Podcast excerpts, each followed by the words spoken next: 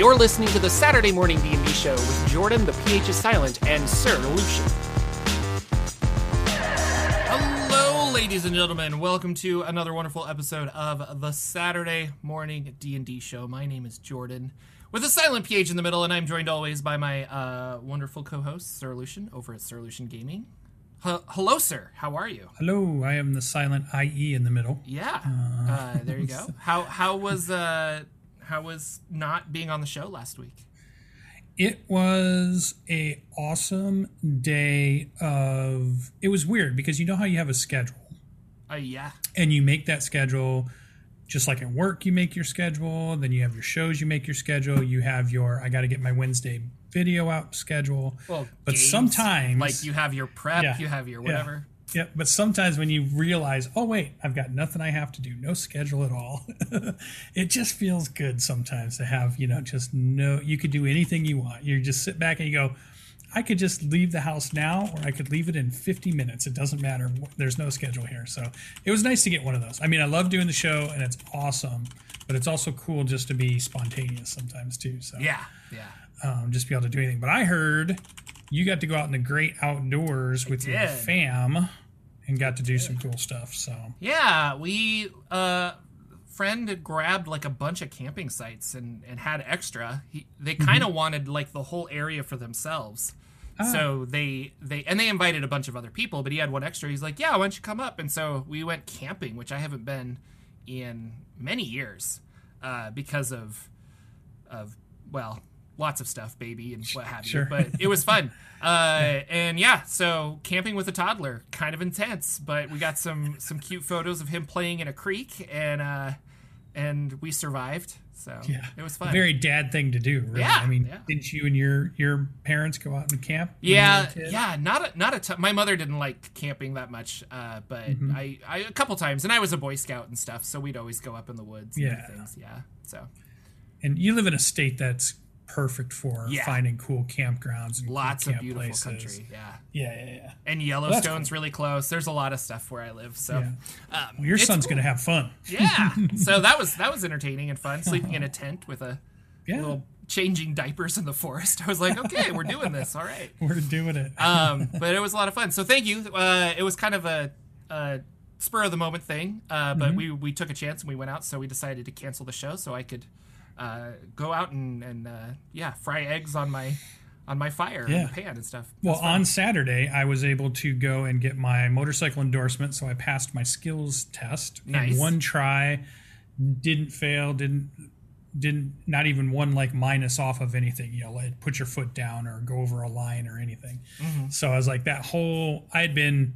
I don't know why you're worried, but if you know you have a test coming up, and even though you're practicing for it or you're you're thinking you're good for it, I know test always just has anxiety behind it. So oh, I hate him. so once it was done, it was just like, oh, this is so good. I can just do anything I want now. I can drive anywhere I want. I can. I'm not worried about getting pulled over or anything. Yeah. And not ha- you'd be on my learner's permit or something, you know. So no, that was test- super cool. Tests are awful. Uh, Yeah. They now I'm all riled up because like people are supposed to be good. I feel like the ma- majority of people are supposed to be good at multiple choice tests, Mm-hmm. and they make multiple choice tests as like, well, this is an easier version of a regular test. I fail so bad at those. Like I've never been good at multiple choice because I'm like, Yeah. well, that one's right, and that one's right. That one sounds So kind like, of right. well, which one's more right?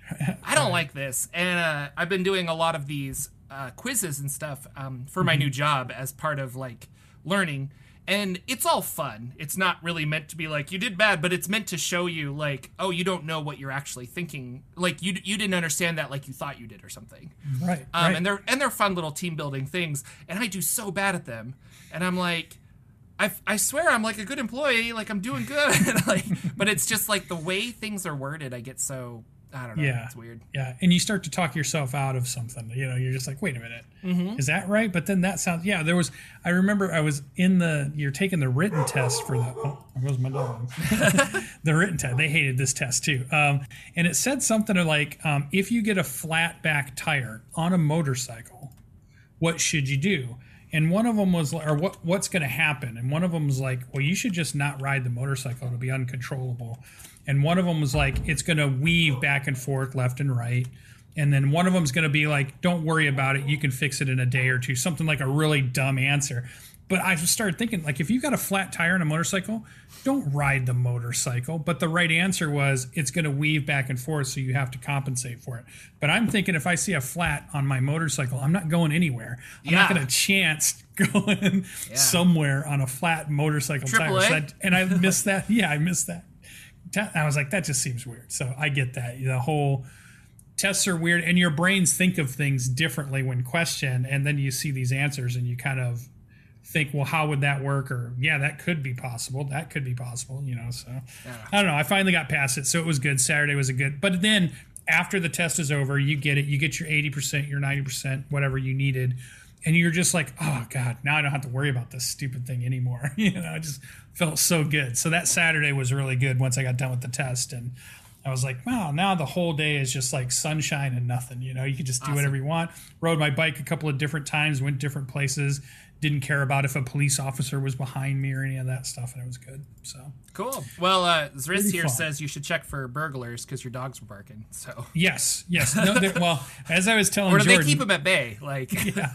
As I was telling Jorphdan, there is, I've been informed there is a ladies only pool party happening at my house for the rest of this afternoon, and I am not invited. So that is the ladies showing up for the pool party and uh, what she called it, charcuterie board. Yeah, there you go. So there's some words to throw out to you guys.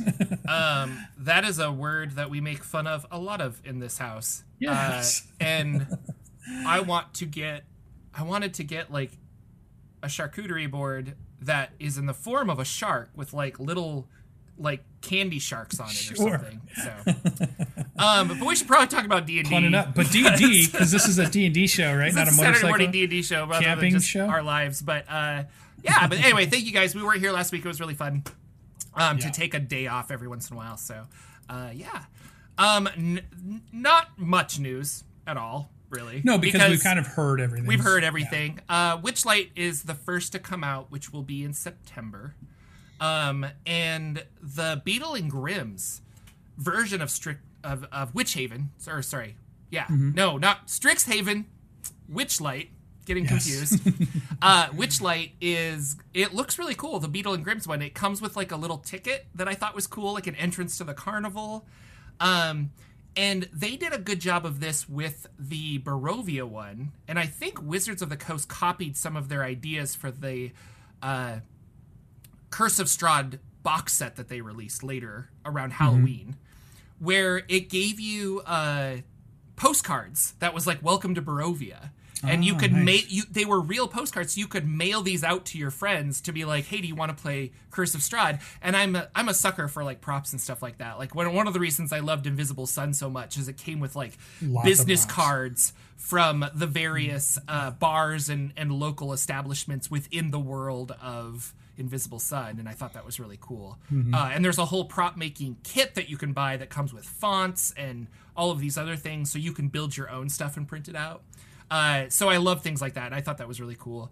Um, are are and I w- and I've watched a couple of other things, but uh, is is there a fanaticism for the Feywild? Are you feeling this, or is this just kind of like, oh, it's an adventure?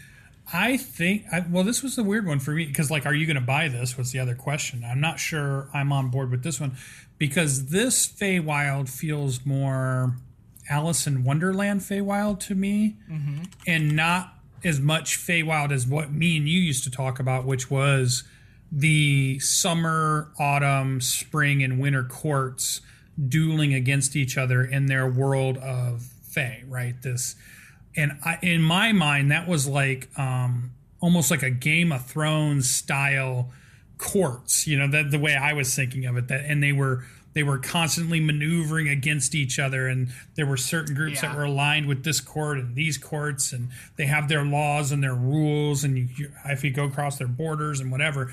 But this is more of like um, you go to the carnival or you go to cupcake land or you go to you know you fall down a rabbit hole and look there's the mad hatter with the hat on the rabbit. It feels more whimsical to me even if you're going to put a little bit of a horror um spectrum to it like a like a what was that old game that had alice? It was like something McPhee or McGee Oh yeah, created a horror. Uh, Alice it was called game. Alice. Yeah, Yeah, and it was kind of like Alice in Wonderland, but it was done the horror way, or like a grim fairy tale, where you where you dive into the grim part of the fairy tale of it. Um, so I could see this being that, and I guess I wasn't really looking for grim fairy tale campaign to run, or I wasn't really looking for an Alice in Wonderland um, campaign to run. So I don't think I'm as excited, and I don't know if the people that were talking about we need a Fey book were saying this is the book we want. yeah. I think they wanted a I- Fey book, but they had a different idea of what a Fey book would be. Yeah, I think a lot of dungeon masters like myself are are they want um they want uh, Alice uh, McGee, there you go. settings, I guess. Um, and so uh, uh, really, I would love a Feywild book that was um, the Ravenloft book that we got, uh, Van Richten's Guide, only for the Feywild. Like, here's a bunch of different little areas that you can connect if you want, kind of a thing. And here are some overarching rules for the the, the Feywild. But uh, and we'll see when the book comes out. But yeah, I I don't know. I'm not. I I'm curious. I think this will be something that I could easily like plop down into stuff that I'm working on. But I don't know. I haven't been. Uh, I think I've been researching Strixhaven so much lately that I'm getting more excited for that book than I am for this Yeah. one. But yeah.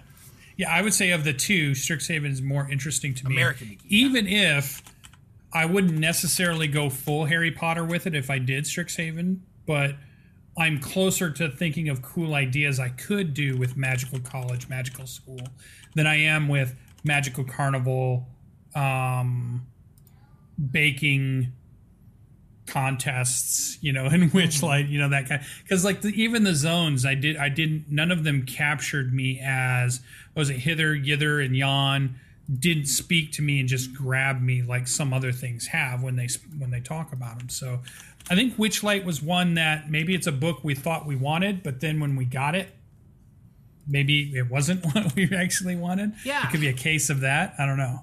I don't know. I, I am curious because I've I've always really enjoyed the things that Chris Perkins has worked on more than when he doesn't work on them. So Right. uh, and this is something that I think he wanted to do for a while, but then they were like, "Oh, we have to tie something in with Baldur's Gate," which is probably why Descent into Avernus felt so rushed to me, because I think they they were like, "Oh, we'll just put it in Baldur's Gate, and then it'll tie into Baldur's Gate three that's coming out," and I was like, "Ah," but I don't know. It that's a really cool idea, but like I feel like they didn't hit the mark very well with that one, but Right. yeah. Right. Granted there are some uh, dm's guild products that actually fix a lot of the problems with that which i thought was interesting. So you can buy descent into avernus and then go buy these DM guild things to like Yeah. and it's like a whole new starting adventure that really like ties in a bunch of the people but well we'll see. Mm-hmm. we'll see. That's kind of like the computer gaming modding companies sometimes where oh yeah. a pretty good game is put out, but then the player modders get a hold of it and they add in the stuff that really fixes the annoying stuff, fixes the inconsistencies, and adds a couple of the things that you really wanted. You're like, why didn't they add this in Yeah. the first place? Because the modding community knows exactly what people want. no uh, vampire the masquerade is a perfect example of that where that game Yeah. that game was terrible but like when you apply all of the mods that the whole like vampire the masquerade community had like built Mm-hmm. up for it um it it's a really cool game and like they Yeah. they did all of the things that they wanted to see in a game you know so Yeah. So that's cool. So we'll see what that you know. So you can think of DM's Guild like being the modders of our community, and um, and there's plenty of independent people out there making the stuff that kind of I think could fix some of these things. Oh But, yeah, uh, or you can fix it yourself while you're playing it. I, I have lots of DMs do that. Um, I did a video on Strixhaven. Uh, the with uh, my friend Aetherhub from Aetherhub or Sybin from Aetherhub, and um, Saban. he he's been doing uh, lots of interesting Magic the Gathering lore. Uh, It's interesting. I we have a lot of fun with these conversations, and I really enjoy that format of just like talking to people. But they're like some of my worst performing videos, and so I, I'm wondering if it's the format or the the subject matter, you know? And it could maybe be both. But like uh Strixhaven, the more we talked about it, I left that conversation being like, "Man, I'm so excited for this thing." Like the idea mm-hmm. of of having like schools or a school and like an adventure for every year you're at school at Magic School, and then on top mm-hmm. of that, and I and I agree. We were just talking like I wouldn't run it as Harry Potter, but like I would definitely run it as like a magical school. Yeah. And then the villains are totally people that you can sympathize with because there are these weird dragons that are kind of controlling the whole thing and they're they're they're feeding you just enough information to make you feel powerful but you'll never break their control. And the villains are like, "We should break free." And it's like, "Oh, but you're violent." And like, I don't know. And so I like villains that you can kind of identify with and be like, "Oh." And so uh, I'm really curious about this and I and the more that it's uh, I'm learning about Strixhaven. I think it's a really interesting idea and fits well with a D&D setting probably more than Magic the Gathering, which is why they chose it. Like uh, Simon thought, well, that's a weird one to bring to D and D. Like, I don't know, because it was kind of a weird one for. Magic. But I was like, oh no. The more we talked about it, I'm like, I can see Yeah. exactly why. Ancient So, dragons yeah. controlling the population so they can't get too powerful. That sounds D and D to me. Exactly. yeah. Yeah, I like the idea. that Could you pull it off? I mean, this is almost like a bardic inspiration section here now. But like when I was listening to you guys talk about it, I was getting more and more interested in the, in the setting also, mm-hmm. because I also like the idea of could you sell the gilded jail or the gilded cell to your players without them realizing it in the beginning, but they slowly realize it at the end. Like you give them no hint that the school is really a prison that's holding them back. Yeah. And could you maneuver and make the storyline subtle enough that they don't pick up on it in the beginning, but it's towards the end when they finally get to the revelation on their own that they're like, "Holy crap, we're in a prison right now." And yes, it's nice, and yes, it's cool. It's a cool college campus, and blah blah blah blah.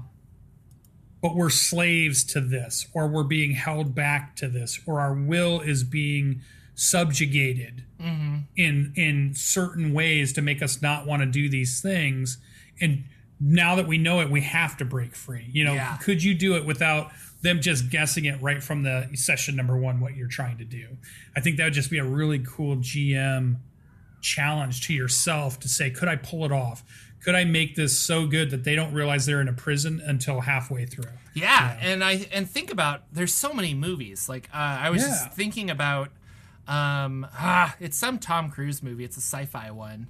But like they're led to believe that it's like no, the the resistance is bad and all this other stuff and you have to Mm-hmm. go do all of this and they're very set on that. And then it's that turning point midway through the movie where you're like, "Oh my gosh, like I'm the they're enemy. actually the good Like, yeah i'm the bad guy. what? And then and then they have a choice to make and that's what i want to do with strixhaven. Like exactly what you said where they're just like wait a minute they're trying to free us. We're we're literally fighting our saviors. Like this is not Yeah. good. And i know within the world of of strixhaven the bad guys are bad but like you could make them good. Like i think that's cool. Like yeah, you overthrow these could. tyrannical dragons. Like how cool Yeah. is that? But then then add into the last part of that the dragons are right like throw in that yes when when they get this powerful of a magic it shatters the world. So this is why they've never tried to let anybody get Yeah. it so they're doing it for the right reason but like the wrong way yeah. kind of thing. So they are a bad guy but they're also kind of not a bad guy kind of thing. So it I, I feel like that could be just a really cool way to try to explore and see if your players really pick up. I think it'd be tough because sometimes players pick up on things you thought you were going to have to give them 20 clues on and they pick it up on the first clue Yeah. and then other times you give them all 20 clues and they're still clueless they're Yeah. like what i don't i don't get it we're if stuck they're licking a tree and you're like yeah why are you near the tree oh my god um Shadzar they're asks lickers an interesting question. Uh, he says, "Do you think that Strixhaven was designed for both games at the same time?"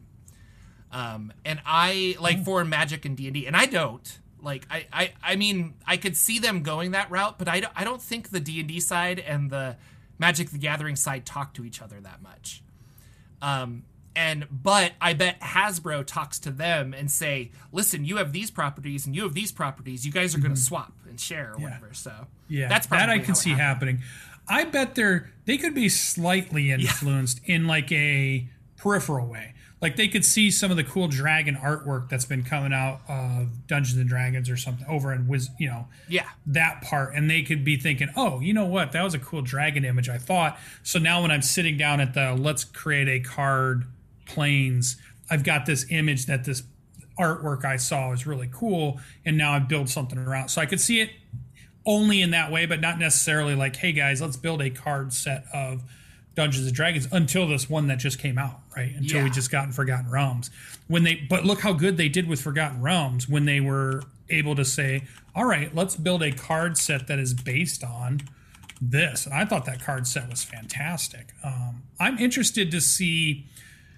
In my mind, Strixhaven is really cool. When I think about how I'm going to bring it into Dungeons and Dragons, I kind of want to go buy some Strixhaven's cards and see if it's cool without bringing it into Dungeons and Dragons. Is it cool as a card set on its own? Mm-hmm. Is it a fun card set that is something about a magical school and ancient dragons and and cool things? And I like the idea where he talked about um, there's pairings of colors are, represent the five houses, right? Yeah.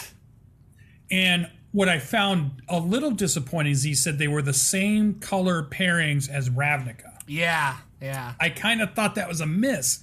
Why would you do if you're going to do ones where this world is known for a green black combo or a, a red white combo or a whatever whatever combo, right? Why wouldn't in another world wouldn't you switch that up? Why would you still have the same color combos and keep running with it? I yeah. thought that was. a I wonder weird. if it's a balance thing with previous but maybe it editions. is. Yeah. and and I but I also wonder if uh, uh, you know there's a lot of distance and a lot of settings in between uh, Ravnica and um, Strixhaven.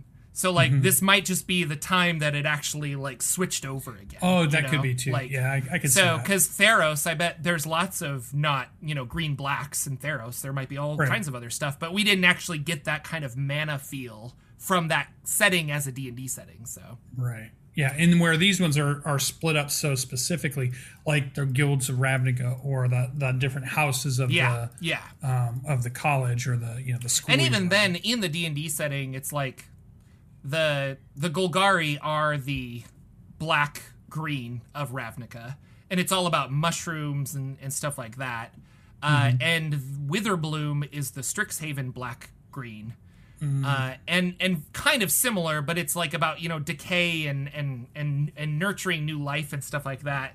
Uh, so although the same colors and kind of a same idea like mushrooms and whatever and and but I don't know Ravnica was more like poisons and stuff I think as well whereas this is more like decay. So uh, they might have slightly different themes who knows yeah, I do like how you could come up with themes though. Like if we sat down and we said, okay, in our campaign world, we're going to add you know the pairings, and we just say the pairings. We say, okay, we're going to do red, white, blue, black, uh, green. What's the last one?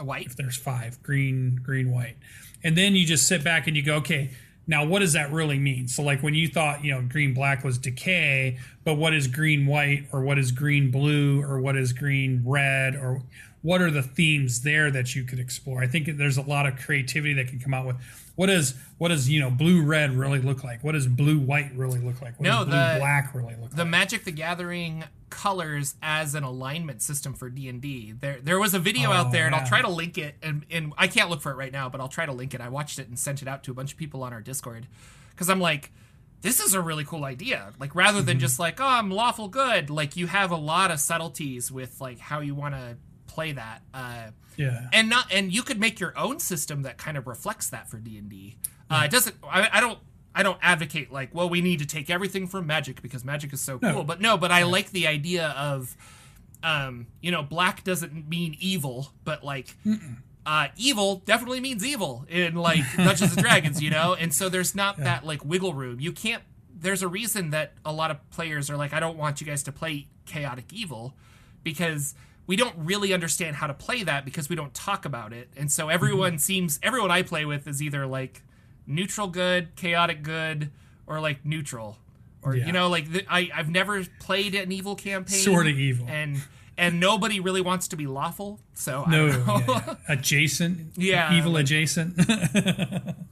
I mean, I'll pick a pocket. I'll steal. You know, I'll do, I'll do Yeah. a theft. that kind of evil. um, but speaking of like Magic the Gathering setting settings, uh, I've been researching a lot of D and D or a lot of RPG settings lately, and it got me thinking about universal systems, um, which are systems that you're supposed to be able to play anything with. Like if I want to play genre. Buffy Yeah. the Vampire Slayer, if I want to play Red Dwarf Space Adventure, if I want to play uh, Innistrad or Strixhaven or, or Lord of the Rings, like you could use those systems. Um, and there's quite a few out there because I think a lot of nerds are like, oh, like I want to play this with D and I can't. I'm gonna make a system that can, and so people have, and they've made all kinds of stuff. And Mm-hmm. heck, I'm one of them. I'm like working on my own system right now. Uh, but how do you feel about those? I guess, and have you played any? Because I want to say that I've t- I've read a bunch of them. Uh, and the ones that come to mind for me are the Unisystem, Unisystem, which apparently is like a, a, a re flavor of a cinematic universal role playing game, I think is what it was called. And the Unis Uni system was used for Buffy the Vampire Slayer, a- uh, uh, Ash versus the Evil Dead, things like that. Like if you wanted to play these movies uh, y- in a in a role playing game, you could use this Uni system. Um, and then I think the one that's really popular or really out there right now is the Cortex, because that one D and D Beyond picked up, and they're working on a version of Cortex that you could play uh, any other any like setting. So if they get a property like uh, they don't have Avatar, but like uh, the other one, they, the Dragon Prince. What they got the Yeah. Dragon Prince, they're gonna use that to apply Dragon Prince over the Cortex system, so that you Lucien can play a Dragon Prince game. Yeah, yeah. So- It's the it's the elusive um, forbidden fruit of tabletop games, right? Because Yeah, this idea At that it some works for point- everything. we always kind of start to move towards well what if i could have a game system so that when i change genres i didn't have to learn new rules Mm-hmm. the rules still work and i mean one that i'm surprised you didn't even mention is the cypher system Oh, Cypher, yeah, you're Right, right. I don't even know why I didn't Cook. think about that. Yeah, Um, Cypher the D20 system works, so. is supposed to be agnostic. I mean, we've seen a lot of games built off D20 system itself. Yeah, Um, Modiphius uses the do, the 2D20 system, and then a lot of people use um, the Powered by Apocalypse, yeah, which seems to be a pretty generic system that can be applied to just about anything. Um, so it seems like you're right. We always have these good role playing games, but then there always comes a point after we played them long enough and for and we want to try to use them in a different genre, but then we find that it doesn't work as well because it was it was really good in its niche. yeah. So then we start to explore the idea of well, what if we built the system so that it could work with everything? And I don't know if those never do as good, but I'm always a sucker for buying them. I bought Gary Gygax's one that he had done. His was called Dangerous Journeys back in the day when he left D and D, and it was supposed to be Dangerous Journeys could be used in any genre. You could go to the middle of the earth. You could play modern day. You could play high fantasy. You could play sci-fi. He was building out these, you know, this big universal system. Um, Rifts was kind of like another one of those. It was supposed to be like a, a universal system. Cypher for sure is the one I picked up on when I came back to more modern day stuff because I thought, well, if I learn Cypher, I can already play Numenera, The Strange, you know, all these things by Monte Cook, and the cypher talks about how you can turn it into a James Bond game. You could play a Vietnam War game. You could, you know, do a, a sci-fi um, space opera game. Yeah. You know, and they talk about how to do all that stuff in the book. So they're out there, but they never seem to gain as much traction. And I wonder if it's the niche yeah, ones, and I wonder you know? if it's because, and I, I'm gonna just point this out. Like you have a giant book behind you that says Alien on it.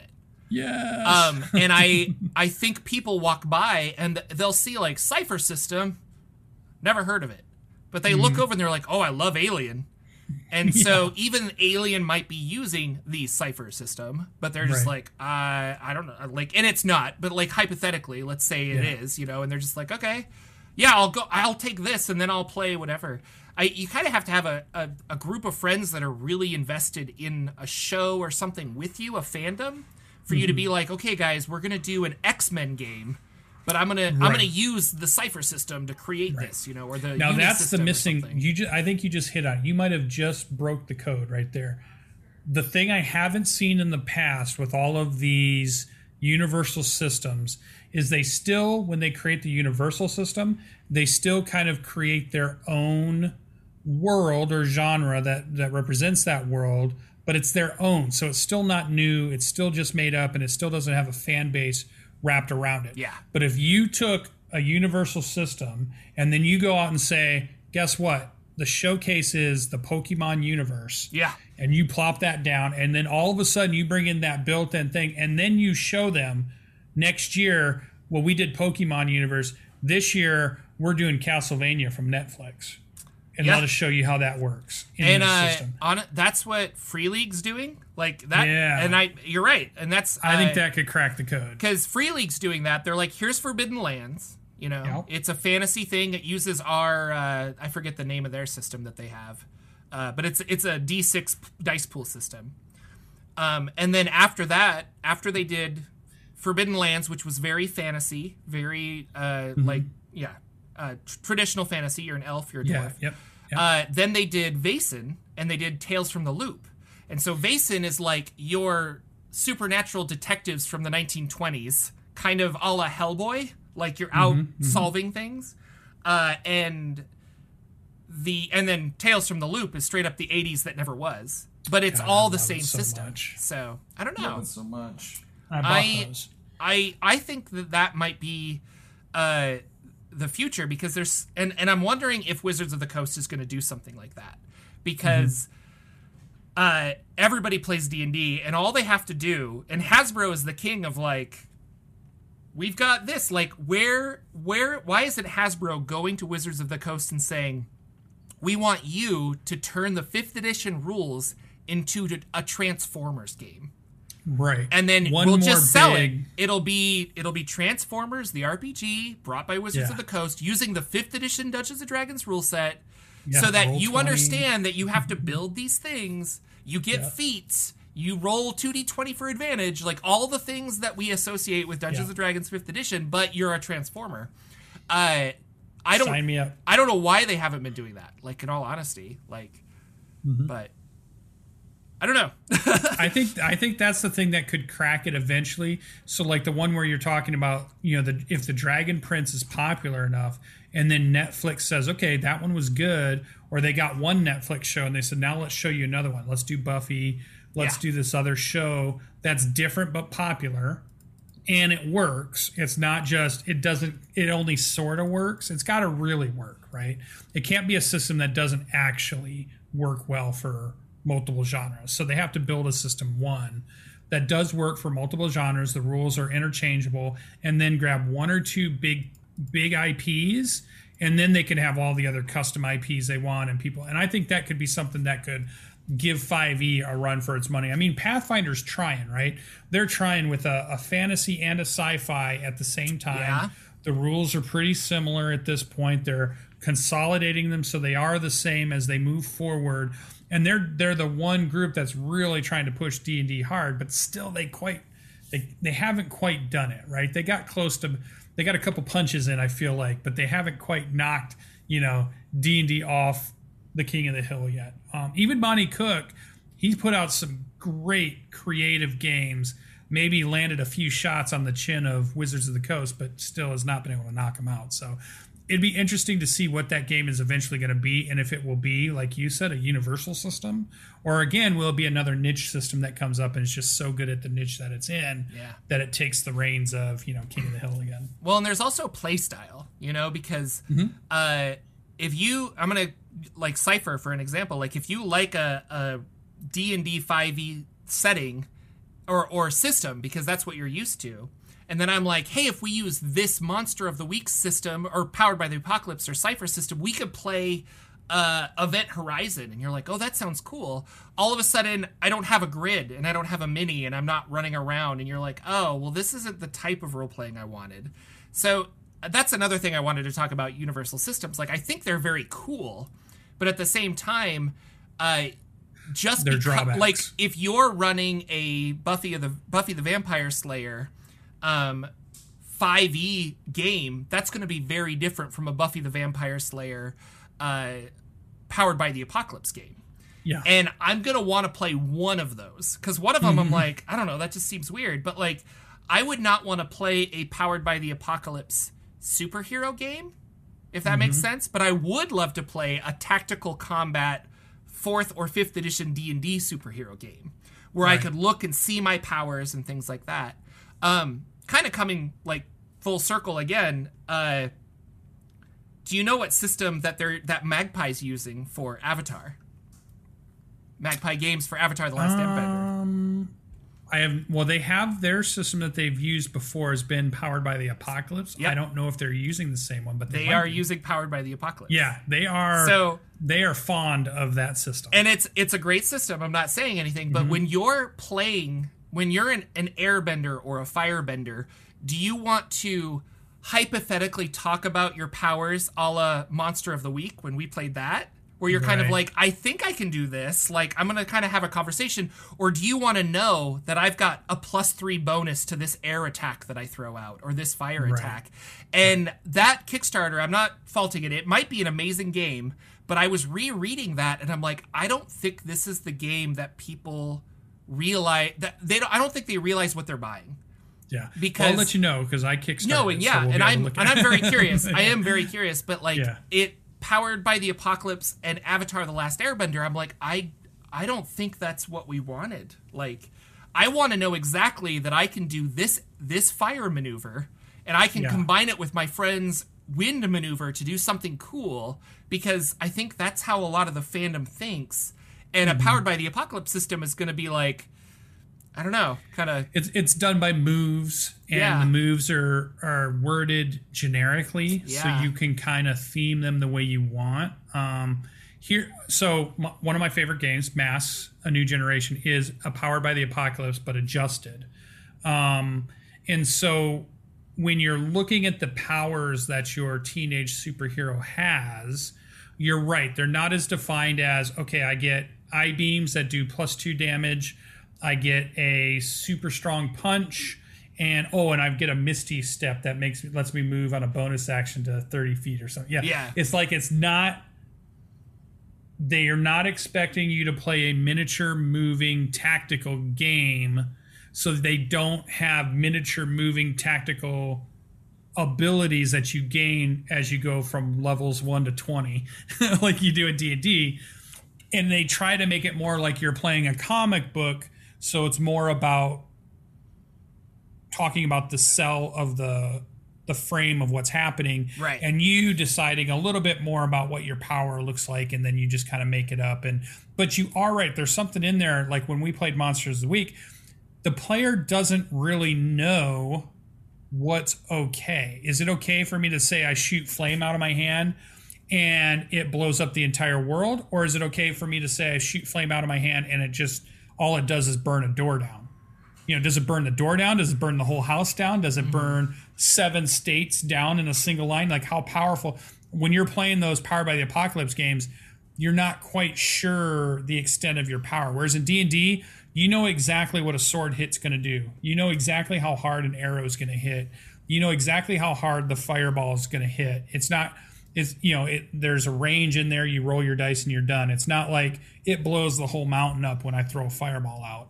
It only does this thing. So I think you're right. I think if you're looking for tactical and you want miniature moving, we're measuring and we're having fun in a nice big combat that craziness is happening, um, that you want a little bit more defined what's happening and how can I do it versus other systems which have really kind of abstracted that into the more what they call RP kind of versions role playing games where everybody's more into the discussions and the interactions than they are punching each other in the face or shooting off a fireball or using my ice beam. Because like if we are going to play an X Men game, I want tactical, full Yeah. on. I'm fighting Sentinels.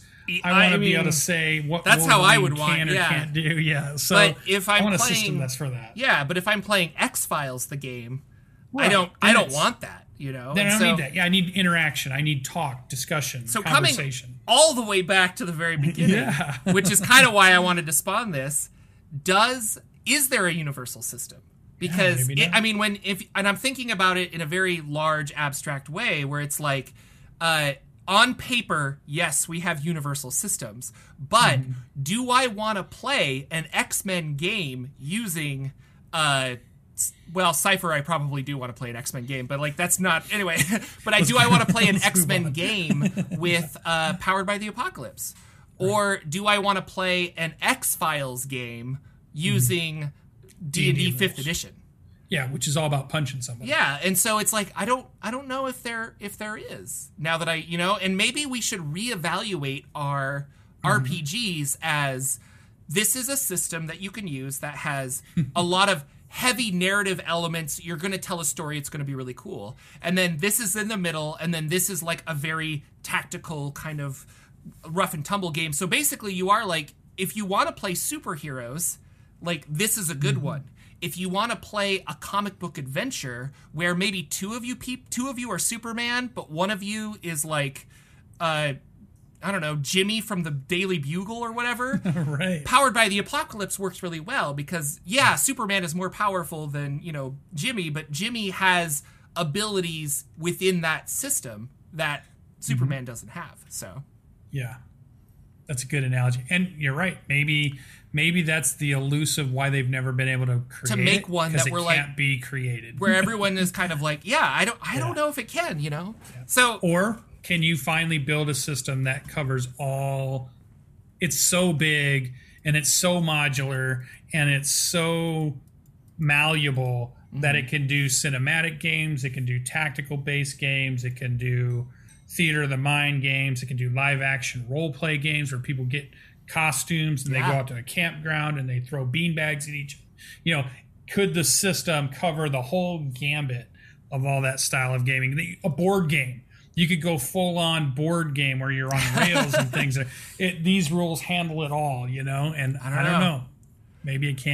it I. I'm really curious about this, and and uh, I, I've joined a, a board game um, Facebook group that someone in our Discord pointed me towards, and it's been really fun to see the, the interactions and chatting between people uh, about game design in general. And, and that's what kind of spawned this idea for me because I'm like, you know, uh, there's a lot of things that are like, this is, you can play anything with this. And I'm like, mm, but is it fun? Is it fun? I don't know. You Like, could. mm, I just, I don't. Uh, yeah, it's one of those things. Like, I, I mean, I could, I don't know. I, I can eat I a lot of asparagus, but will I like it? I don't the know. thing I miss in a lot of other games, even though I love Powered by the Apocalypse and Cypher and all these other games, the one thing I love about D and D games and the characters is that they're it's so defined what you get level to level to level, and there's so many levels that you're always looking forward to the next thing you might get Yeah. or the way you might build your character. Whereas it seems like in a lot of other games, you don't get as the, those many options. You don't get as many of those upgrades. It's not as defined a map of here's feats I could pick or here's cool abilities I could pick. It's just like they they abstract it out because you're just going to be making up what your powers are anyways. You know when when you go to do it, that's not the focus of the game. So yeah, it's I think it's really hard. I would love for to see a huge discussion in Discord for those who think there are universal systems out there that can handle it. And which one is your favorite universal system? And for those who think there's no way a universal system could ever work it'll never be able to do it then what is your favorite niche system that you love so much that you know no universal system's ever going to be able to cover? You know each side of it really given there what's my favorite? And here's my example of why it's my favorite i'd love to see that because maybe there's some games on there i haven't even played and i could go out and say oh i haven't played that one like i was already watching some of the chat and people are talking about alternity i don't think i played and i've seen some names of other games in there i haven't even touched uh, So- GURPS came up in, in the YouTube Yeah, chat, and I was like, you know. I've, I haven't read GURPS, but like that is the generic universal role playing game. I think that's what it stands Yeah. for, so I should probably check it out. yeah yeah Uh, so real quick, I mean, this is kind of funny, but like, uh, what is your favorite space sci-fi? And I- I'll say like sci-fi fantasy setting. Like, do you have one where you're? And this could be a movie, a book that you're like, man, I would love to play a game in that. Aliens. yeah it's gotta be alien. All right. And it, so with aliens, what system do you want to play aliens with? that one Yeah, that's a good choice. one- everybody has said this is really good. Every all the reading I've done with it has been really good. I love aliens and colonial marines and space marines kind of stuff. I will say the close, close, close runner up for me, sci-fi wise, is Warhammer 40k. Mm. I love how deep that universe is. I love all the lore. I love the miniatures and the models and all the stuff that goes with it. I love it a lot, but Aliens is still, you know, my, my one in my heart. Or God, Starship Troopers. I gotta Well, throw that in there somewhere. Yeah. Oh my God. Starship Troopers feels the campy aliens. It's very yeah. alien. Yeah, it's very space marine like. So I that system is really really really good. And I don't know if you need a D&D system with a colonial marines or your colonists or your scientists or your you're I don't think of a you mining do. I would play just- powered by the apocalypse, Yeah. or I think Cypher would just work really well guns for and that too. grenades at that point. Yeah, so. and I haven't read Alien, uh, but I'm sure that system does it justice. So. if I didn't do this system and you said this one didn't exist, yeah, let's say let's say what universal system would you use? Kind of a oh, thing. Do you- universal. like, or I don't know what what system. Well, Well, Delta Green. Yeah. Delta Green is a system that I've liked when it when there are guns and rocket launchers and grenades kind of involved. I've liked that game and that system. So for me, you know, Delta Green, but playing an aliens campaign Yeah. would be super super fun. I could see you doing it in Cypher. I'm sure somebody could do it in a D20 system. I mean, I don't know why you couldn't at that Yeah. point. You just have to you'd have to stat out what is a gun, what is a machine gun, what is a pistol, what is a mm-hmm. Heavy machine gun in 5e. How would you designate what the differences are between, you know, an MP5 and a You know, M60 machine gun, you know? the White Wolf system ah, there would be kind of cool for an alien space marine thing because That's you could have like the scientist who does this and like yeah, Yeah, you could still, and they could be part of different corporations. They could still have different clans in a way, but you're doing yeah. it in a different way. Yeah. Oh, I could see that. That'd be kind of fun. What about uh, uh fantasy? I mean, My favorite fantasy yeah. Do you have a fa- like or because you you read a lot of books and stuff uh, and a lot of fan and you enjoy fantasy? Do you have a favorite ton. fantasy setting that you haven't been able to play it? Yeah, everything would have been Forgotten Realms for a very, very long time until I would say pretty recently. And now I want to play more of a. Some of these animations where they are showing you um, fantasy games, but they're being played through virtual reality. So the players are sitting at home, they put their virtual reality sets, they get fully immersed, and they're playing, you know, Sword Art Online kind of style. They're going to a fantasy world and they're playing their class and they're meeting up with their friends and things are happening. They're making really cool worlds, and I love it so much. I like that idea of that kind of a fantasy setting. So I've kind of moved away from the Forgotten Realms and started to move more into this more anime style of fantasy games like Sword Art Online. Um, uh, should you look for a girlfriend in a dungeon? You know, those ones are all like really fun fantasy worlds that I think are much more cooler. I'm starting to get much more interested in. Okay, very cool. Um, and then with that, what kind of a setting do you think you'd use for it? Or uh, not a 5e. setting, a system? Yeah, I think 5e. Okay. I think I would still stick with it because it would let me build the characters out.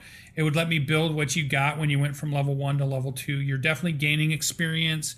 It's definitely still tactical. Mm-hmm. You're definitely going to a dungeon to get stuff and come out with loot. It's still a loot.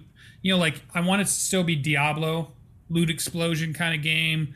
I want it to be um, lots of cool magical items, and I wanted to have magical items to have more emphasis than they do in D and D five e. Whereas maybe more of your powers are coming from the magic item stuff that you're getting, and less from at level two I get this new ability, at level four I get this new ability, and level six I get this new ability. Maybe it's because I picked up this cool sword of the waves. I can now do this wave attack. Yeah. And I picked up this, you know, the gauntlets of whatever, and now I can do this cool punch the ground earthquake attack or something, you know, Yeah. that kind of thing. I love systems like that. Knave is kind of like that, where like you you pick up this weapon, and now it's like you're technically a fighter, but it's because you have this sword, you know, and and the other person picked up a book, so they have magic, and but it's all based on their equipment, you know. And I Ooh, see, there's one. cool. Tenra Bansho Zero, Quintus is saying, if you like anime style gaming, check that one out. So that must be an RPG out there. So very cool. I like that one. What about, I haven't heard your sci fi or your fantasy. What's your big. Yeah, I so it's funny like uh, the the Star Trek Star Wars debate is always a big one um, with Star people, and I love I love both of those. Mandalorian.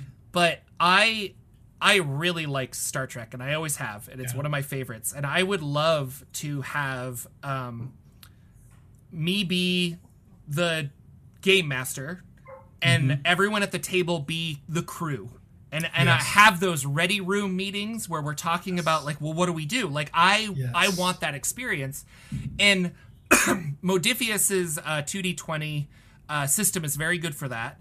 Uh, but it. I also think that you could do that really well with Powered by the Apocalypse because it's less on combat and more like how do we solve this tactical mission kind of a thing, Mm-hmm. or like oh no we have a holodeck problem or something. And so Mm-hmm. I I would really like to play a Star Trek game like that. God, can I sign up for Jordan's Star Trek campaign Um, yeah, right now? we should Can do I that. My name on the list. Oh my god, that'd be so good. Uh, and then as far as a fantasy setting, I love the Earthsea books.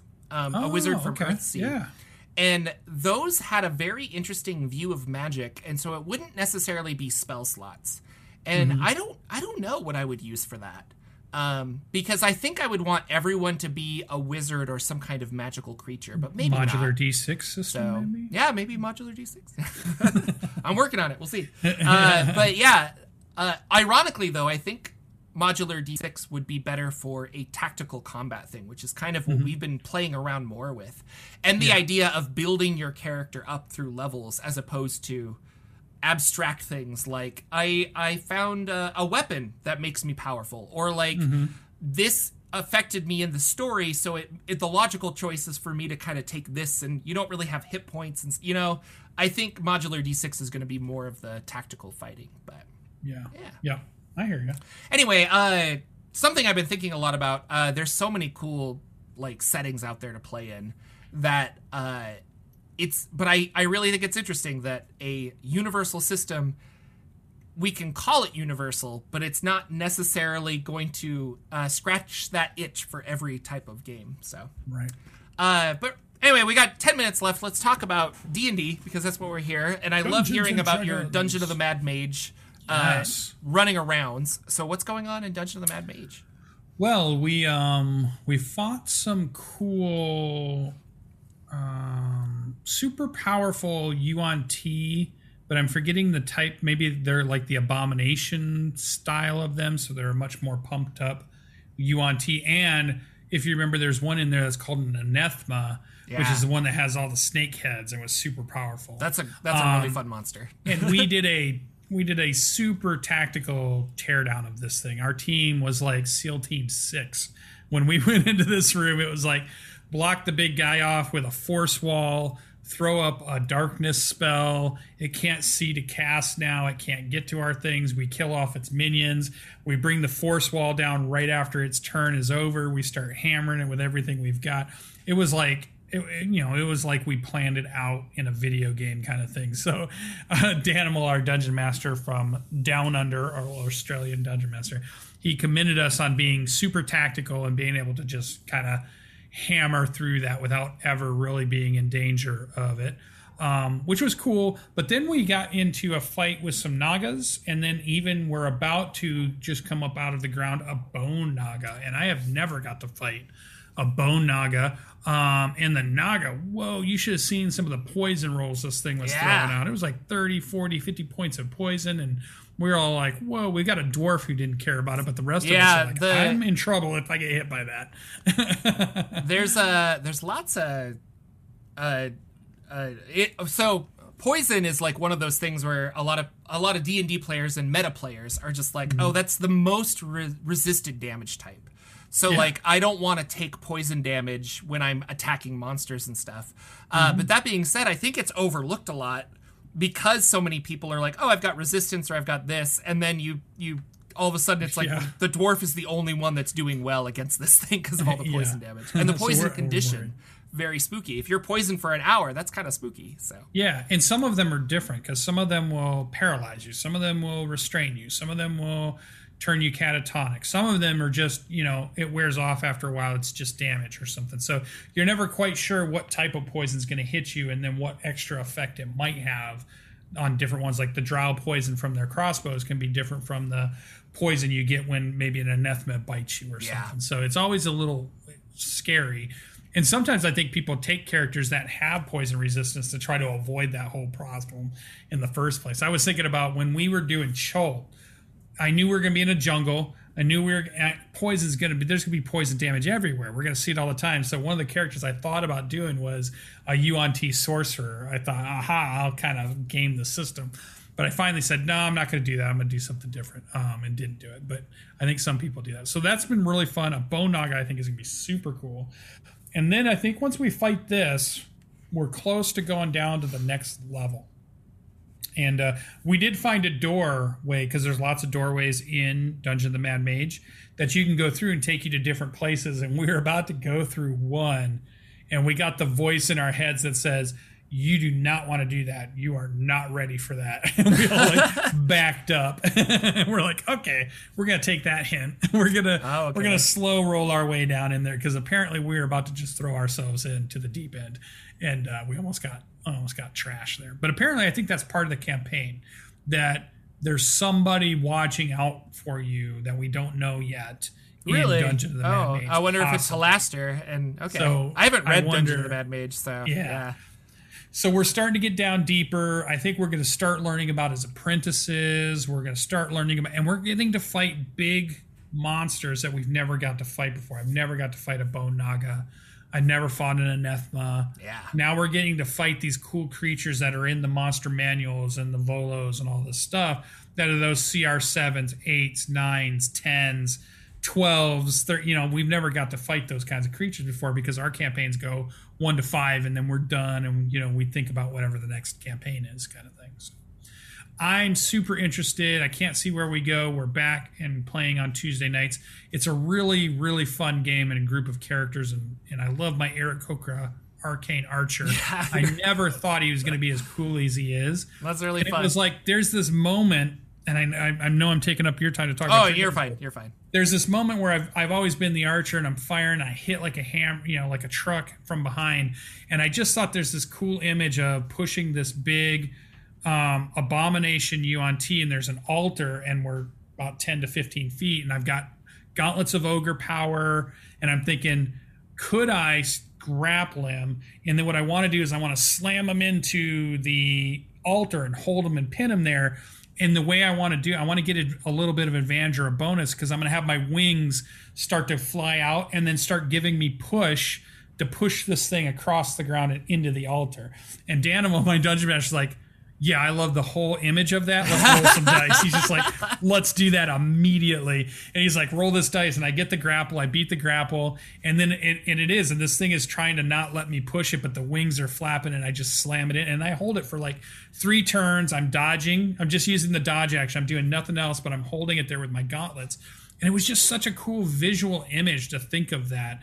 And that's what, you know, the players were talking about it, you know, after the session's over, you know, the cool move and being able to describe that cinematically how it worked and it was just fun. It was a really fun. That's what that's the piece that keeps you coming back every Tuesday night is that you're going to be able to describe your character doing something really cool that should be a comic book cell or should be a 5 minute or a 5 second video or animation or it should be in a movie. You know, Yeah. you're just like this is such a cool moment. No, I always love it when I leave the table and I'm like, that's a painting in my head. You know? Yes. Like I w- I want to I want to make that right now. Like I'm not Yeah. that good of an Glowing artist, but I, I can see Yeah. it so Oh. well. Like it's just cool. Yeah. So it was pretty cool. And I was just saying, you know, it's the big eagle head screeching in the face of the creature. Wings are flying out. The gauntlets, because I'm using them, start to glow because it's using the magic to give me the the strength of the ogre to uh-huh. push. You know, and it's like the scrapes on the floor where the claws of the creature is trying not to let it happen. Oh my god, I was just so awesome. good. I love it. I love it. So, but what about Jordan's games? I'm sure you had some cool epic moments. Um. Yeah. No. So I I I played my my Eberron game on Friday nights over on uh, Kugo the Mighty's channel slash the Mighty Dungeon. He's got another YouTube channel, and that's where most of his D and D content is. And I think we were streaming on the Mighty Dungeon Twitch last night. Uh, but that's a lot of fun. I've I've missed a couple episodes because of camping and other things, so I feel bad. Uh, people people are just like, "Where the hell did you go?" And we made up a whole thing where I've like been mysteriously aloof and stuff. But uh, really good group of players that are new to D and D and genuinely are just amazed by it. And I love Yeah, I love love that. playing with people like that because they're just like, "Wait, what?" And there's a couple times where they'll ask something. And Kugo will be like, "This is D and D. You can do whatever you want." Like what? And they and they have this like, "Oh yeah, I'm not in a video game" kind of moment. It's a lot of fun. Yeah. Um, I ran my uh, modular D6 playtest last uh, Saturday, and we're actually going to play again tomorrow. Um, Same group of people. And uh, if you've read some of the rules, which are on, they might just be on my Patreon. Actually, I don't know if I shared them publicly, but uh, you you you XP as a currency, and you spend it to buy modules that level you up and make you cooler. And so it's like I want to be good with like swords, so you buy that sword module or something, or I want to be good with magic, and you buy that. Um, but it's fun because if you you get experience points by showing up to play, you get one. By uh, staying the whole time, you get another one, and then completing something in game, uh, you get a third one. So you're averaging about, excuse me, you're averaging about three to four experience a night. Uh, and so my players will be level two at, uh, tomorrow, and we're going to talk about leveling up and what does that mean. But it's uh, I wanted to talk about playtesting is interesting because one of my players took this jumping module that lets him triple his jump distance. And I was like, oh, okay. And I wrote that, but I didn't really think about it. And he's like, I didn't think that out. well, he's like, well, so how far can I jump with that? And I'm like, uh, uh, and so we had to think about it. And yeah. because the way he interpreted it is that he would be able to jump 90 feet. And I'm like, oh, no, no, no, no. Like, I can't, no, I, that is not happening.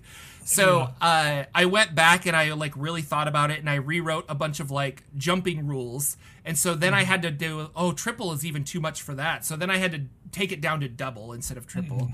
Um, but that's the reason you play test. And I think it's been a lot of fun to have those discussions and figure it out. So uh, yeah, and then I'm gonna make a Dungeon Crawl Classics Lankhmar video on the second channel, so that'll be a lot of fun. I'm coming out. I'm gonna record that today, I think, and then uh, I I'm hitting 100k soon. Yes, What do you guys want to do? Should like I run Lucien through a Star Trek game and be the God, complete yes. antithesis of my Forgotten Realms channel? I'm ready to be an ensign. Oh my gosh, Ensign, Ensign Lucien. Yes. I love it.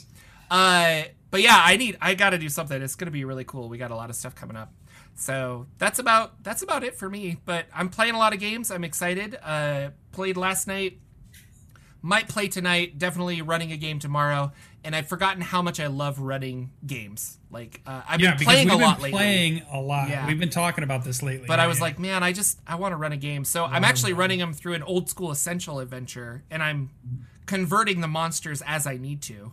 Uh, so they're exploring a cave looking for a water dragon. It's very base minimal, but like my players love to explore. I have been able to draw maps on my cool new board on my table with the plexiglass. So I've been drawing all the maps, and they love it.